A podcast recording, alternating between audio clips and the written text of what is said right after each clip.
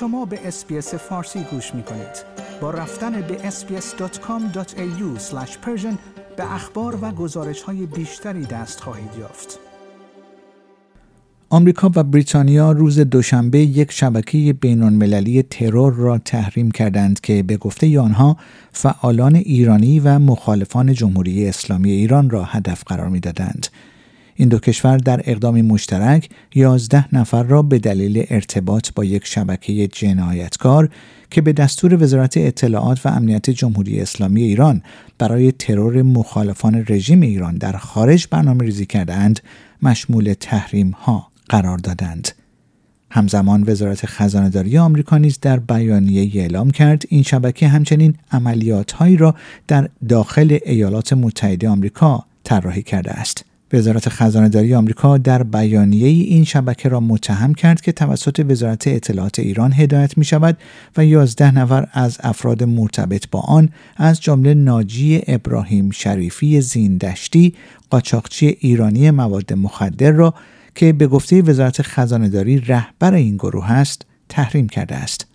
در همین حال وزارت خارجه بریتانیا نیز به شبکه ایران اینترنشنال اعلام کرده است که بسته جدید تحریمی این کشور و آمریکا برای مقابله با شبکه ترور مقامهای جمهوری اسلامی علیه مخالفان حکومت در خارج از کشور در واکنش به تهدیدها علیه خبرنگاران این شبکه تهیه شده است. مقامات آمریکایی روز دوشنبه گفتند که زمانی که پهپاد دشمن همزمان با بازگشت یک پهپاد آمریکایی به پایگاه خود به هدف نزدیک شد ایالات متحده نتوانست حمله مرگبار به یک پایگاه نظامی آمریکایی در اردن را متوقف کند. مقامات آمریکایی تا کنون به این نتیجه رسیدند که بازگشت پهپاد آمریکایی منجر به سردرگمی در مورد دوست یا دشمن بودن پهپاد ورودی شده است.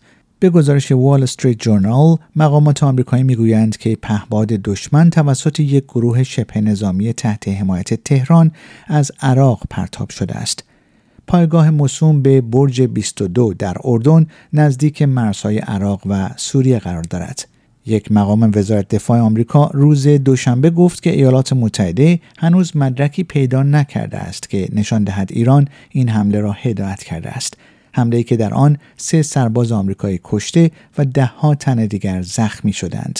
یک مقام آمریکایی گفت که این پهباد به محل زندگی سربازان حمله کرده که منجر به تلفات زیادی شده است. حمله ی روز یکشنبه نشان دهنده تشدید خصومت هاست که از زمان حمله حماس به اسرائیل در هفتم اکتبر و جنگ متعاقب آن در غزه افزایش یافته است. جو بایدن رئیس جمهور آمریکا پس از این حمله گفت که ایالات متحده آمریکا به آن پاسخ خواهد داد. آیا می خواهید به مطالب بیشتری مانند این گزارش گوش کنید؟